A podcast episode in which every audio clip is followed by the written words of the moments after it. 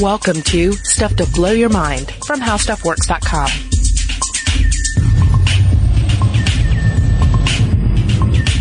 Hey, welcome to Stuff to Blow Your Mind. My name is Robert Lamb. And I'm Julie Douglas. And if you are listening to this podcast, you are in fact listening to it through tiny little tunnels of delicious earwax. That's true. These these sound uh, waves have to make their way through earwax, and we discount this stuff. But today we're going to talk about the merits of it. Uh, we're going to talk about the smell of it, Yep. which I didn't realize was a, was a thing. Yeah, I mean, I, I don't know that I'd ever sniffed earwax because I feel like you're really at your sniffing stage with bodily excretions at a much far younger age. And I don't remember encountering earwax as a child. But, I mean, that's more of your, your, your parents' domain, right? To deal with whatever your earwax situation is, or maybe the doctor. But, uh, but then once you reach the age where you are removing your own earwax, hopefully you're at a point where you're not going to smell it a lot. That's my stance on the whole issue. And if you do, that's fine. This is not a place of judgment. Okay. I will disclose not that I smell like earwax, but that that's one of those things that if I'm kind of thinking about something or I'm lost in my head, I will find that my finger is drifting up to my ear. And Yeah. I'll sometimes be like, yeah, I'm at work. I, I don't need to be exploring my ear canals right now. Well, as we get older, we have to explore our ear canals more because all sorts of stuff goes wrong in there, right? I mean, you end up with like hair growing for no reason. You end up with, uh, I mean, it has a reason, but not, but there's a limit. Come on, body. You know? yeah. Yeah. I and then the, then the earwax can get a little out of, uh, out of control. I think we've all been in that situation where you've, you've been around, uh, an older individual, maybe somebody you know or related to or maybe not, and you glimpse inside that ear and it, and you'll see something just horrific, be it a big tuft of like rabbit fur growing out or the, uh, like a, an orb of earwax just setting there like it's a, like it's a spaceship that's going to be launched out of the body and out into the void, uh, with, with all sorts of little organisms from the person's head. Well, which is kind of like what we're going to talk about today, the sort of time capsule that the ear can sometimes contain. And uh, according to Dr. Rick Tights, an emergency room doctor, he said, I have over the years seen live and dead bugs, broken off Q-tips, pieces of chocolate, nuts and cookies, toy parts, and some unidentifiable objects. Yeah. So yes, sometimes things get stuck in there, and particularly when you're talking about toddlers, intentionally stuck in there. Yeah. Thankfully, I have not experienced that firsthand yet, but, uh, I mean, have you? No, it, it was more about the nose. Oh yeah. Well, I'm experiencing the nose big time, but, uh, Yeah. That is good times, by the way. Yeah. So far, it's just finger up there most of the day, but um, but, but yeah, the the the ear canal and our sticking of things into it. One of the stories that always comes to mind when I think about uh, uh, Q-tips going into the ear or bugs going into the ear, which if you haven't experienced that, it can be pretty horrific because a bug gets in there and starts flapping its wings. It's incredibly loud. Um, John Hanning Speke, uh, one of the uh, uh, gentlemen who discovered the source of the Nile, along with uh, Captain Sir Richard Francis Burton, he was left tempor- temporarily deaf uh, after a beetle crawled into his ear and, tr- and he tried to remove it with a knife. Uh, this was in 1856 during an Eastern African expedition uh, to find uh, the African Great Lakes. So I always think about that one whenever I. I, because there was a, a rather horrific portrayal of it in the movie uh, The Mountains of the Moon, which was about Speke and Burton. Well, thank you, because this is high roach season in Georgia, where we live. Yeah. And they're, they're scattering themselves all over the place, all over the floors. And they're after our ear canals? yeah. I mean, it's a nice, safe refuge for them, right? I mean, until we have to stab them with something and, and, and deafen ourselves. Or if you're going to actually do the correct thing, uh, use some sort of like alcohol or, or oil or some sort of water. Don't, Go to the doctor. or go to the doctor. But don't go, don't grab a knife and start stabbing at the beetle in your head. No, don't try to recreate the 1800s. Yeah. Yeah. All right. So what exactly is earwax? This is kind of fascinating. It's a, it's actually a kind of sweat called cerumen and apocrine sweat glands add protein and fats to sweat. Okay. And this is a kind of modified form of these sweat glands found in the ear canal and its output is earwax. Yeah, so this is uh, oil and protein, but uh, about half of it is dead skin cells. Essentially, you can think of it this way. This is the way I'm thinking about it anyway. Earwax is a river of, of dead skin cells flowing out of your ear. Because if you did not have that outward flow, what would happen? You would just have a buildup of dead skin cells in your ear, right? It's true, and it's good that you say it that way. It is a flow. In fact, the cells inside the ear canal are unique in the human body. They migrate. And according to Professor Shakeel Saeed at London's Royal National Throat, Nose and Ear Hospital, you could put an ink dot on the eardrum and then watch it move over a few weeks and it would be carried out by the movement of these cells. Huh. So this, this is very intentional, this flow of amber earwax lava. Stuff is dying in there. We have to get it out. We have to get it out of the ear canal, and so it follows the river of earwax. Yeah, and the normal sort of movement of the jaw also helps it along, and you hmm. know, eating and talking that assists with the mu- uh, with the movement. But let's talk about the more interesting aspects of it, which are the protective qualities. Yeah, that's right. Uh, it's uh, you know certainly it's moving the dead skin cells. It's help, but it's uh, it's helping to keep the canal clean overall. It's uh, it's preventing it from itching. Yeah, and it's lubricating it in that way, Yeah. so then it doesn't itch. And then it's kind of like a fly catcher for dirt and bacteria. Yeah, which is so cool. Because again, this stuff is maligned, right? You, you, we get Q-tips. Uh, we try to get it out of our ear. We're like, ah, it's disgusting. But in fact, it is protecting us. And between 1,000 to 2,000 glands produce antimicrobial peptides.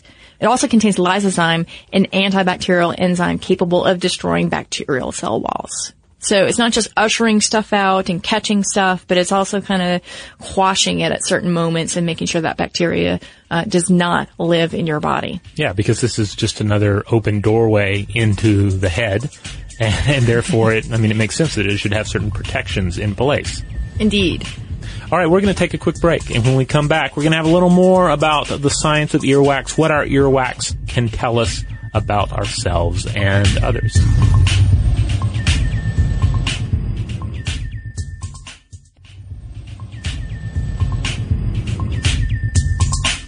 Hey, we're back. Um, talking about earwax. Uh, here's a little uh, tidbit that I, I wasn't aware of until uh, I was uh, looking around for odd bits on earwax, and uh, found out that in medieval times, earwax was actually used as a pigment component in the illumination of manuscripts, which instantly made me think of various uh, fictions where you'll encounter, and, and of course also occasionally real life examples of, say, a book that's bound in human skin or a book that's written in human blood.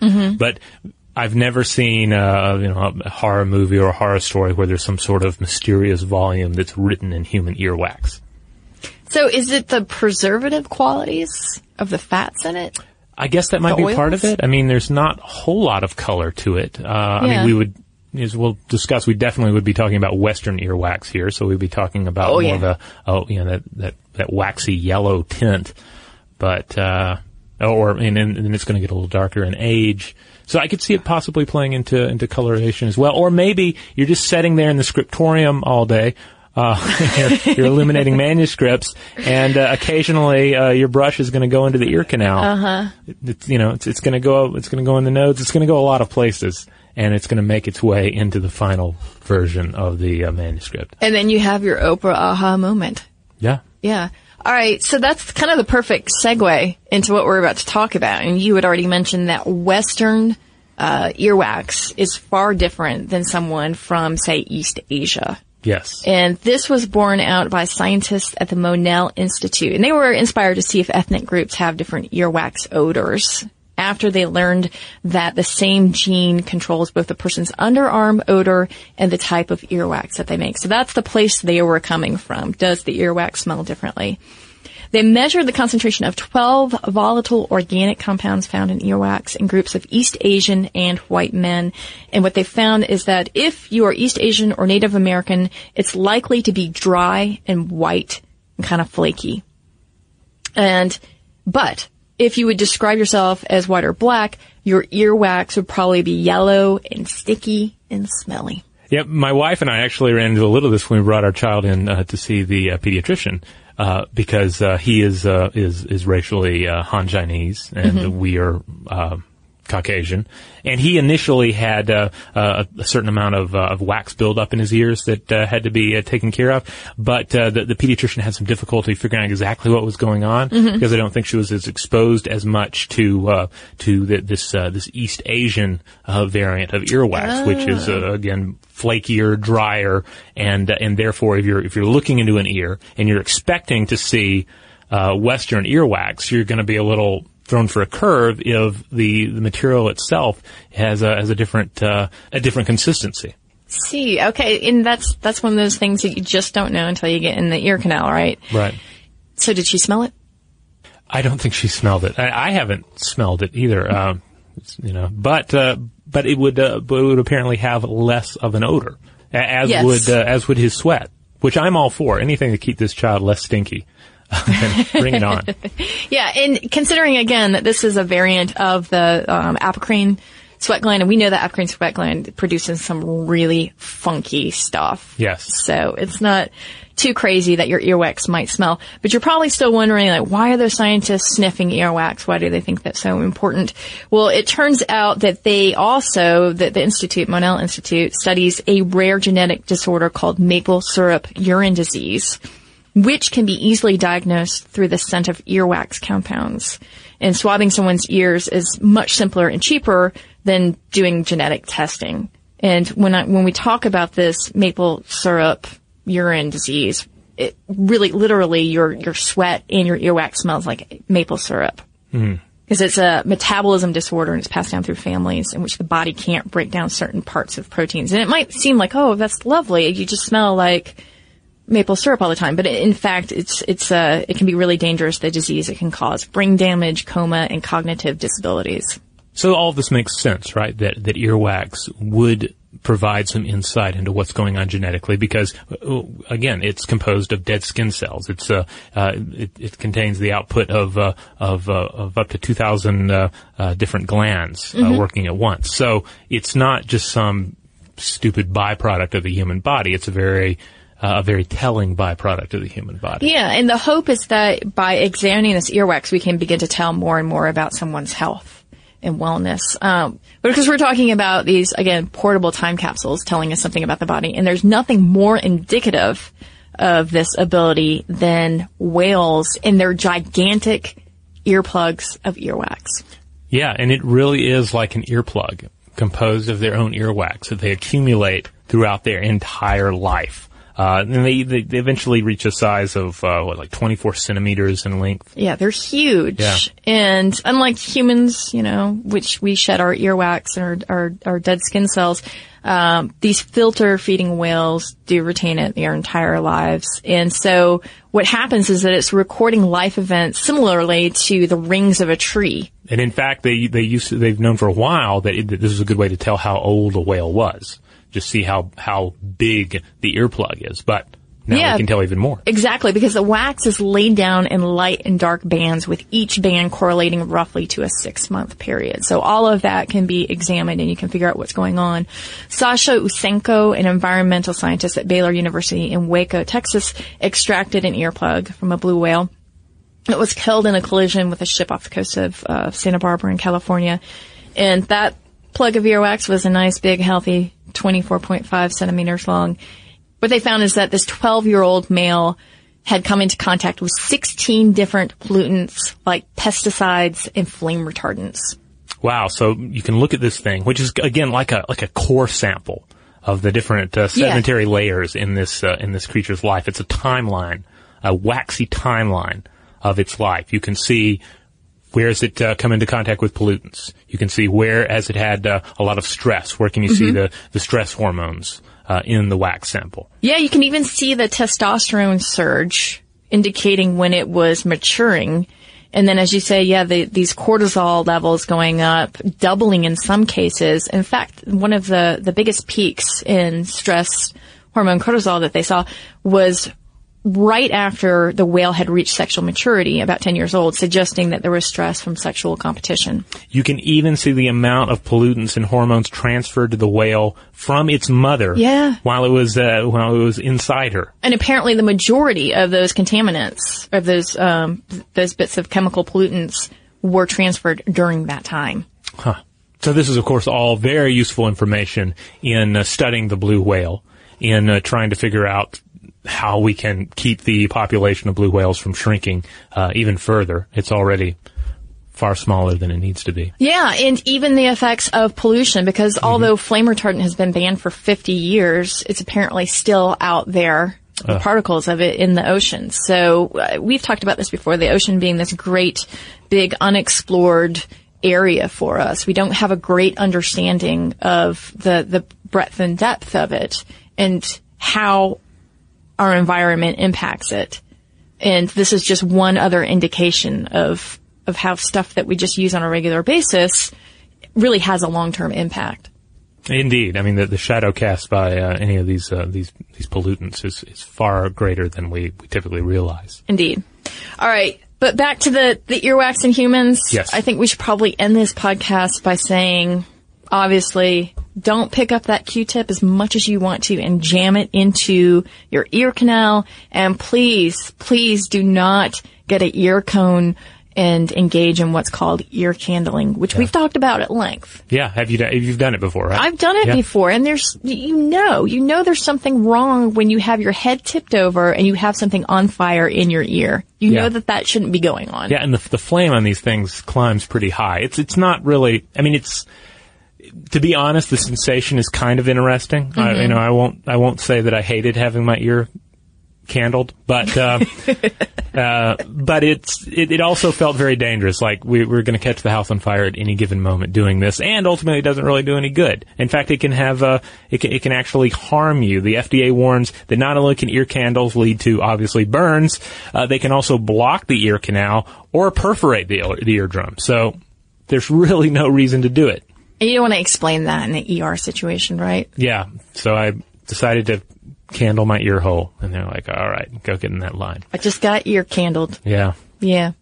But the Q-tip, of course, that's still a cautionary thing. I mean, the, the package says don't stick it in your ear, which leads to the question, what are they, why, what are we supposed to be using them for? I always think just the, the outside of the ear, just Yeah. the, the little maze around the actual ear canal. Sure. Okay, that's valid. That's Yeah. a good place to use it. Yeah. You know, I've I've heard of individuals who have uh, traveled to other countries. I think this particular friend of a friend uh, went to Eastern Europe, and they went to the store. They were staying there for an extended period of time. No Q-tips.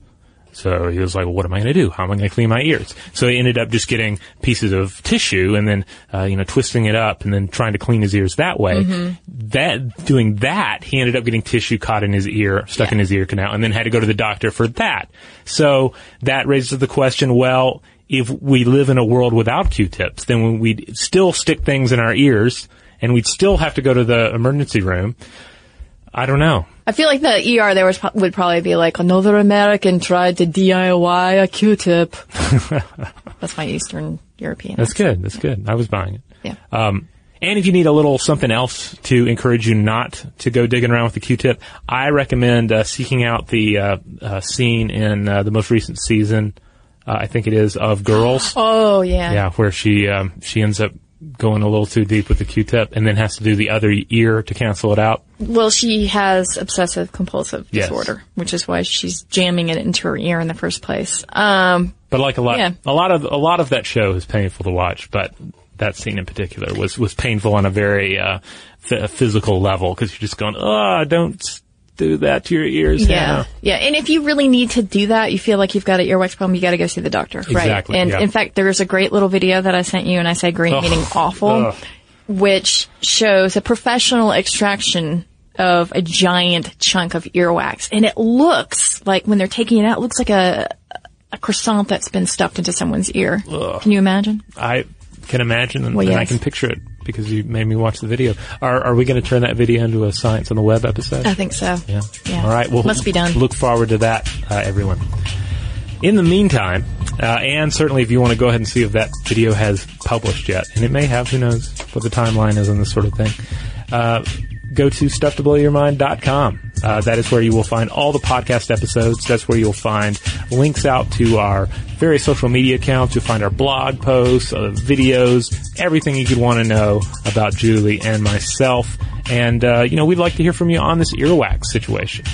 Yeah, it's a safe place. You can send us your thoughts on it. You can let us know what the consistency and the smell is if you happen to know that. Any odd earwax stories, we're game for them. And you can do that by sending an email to blowthemind at howstuffworks.com. For more on this and thousands of other topics, visit howstuffworks.com.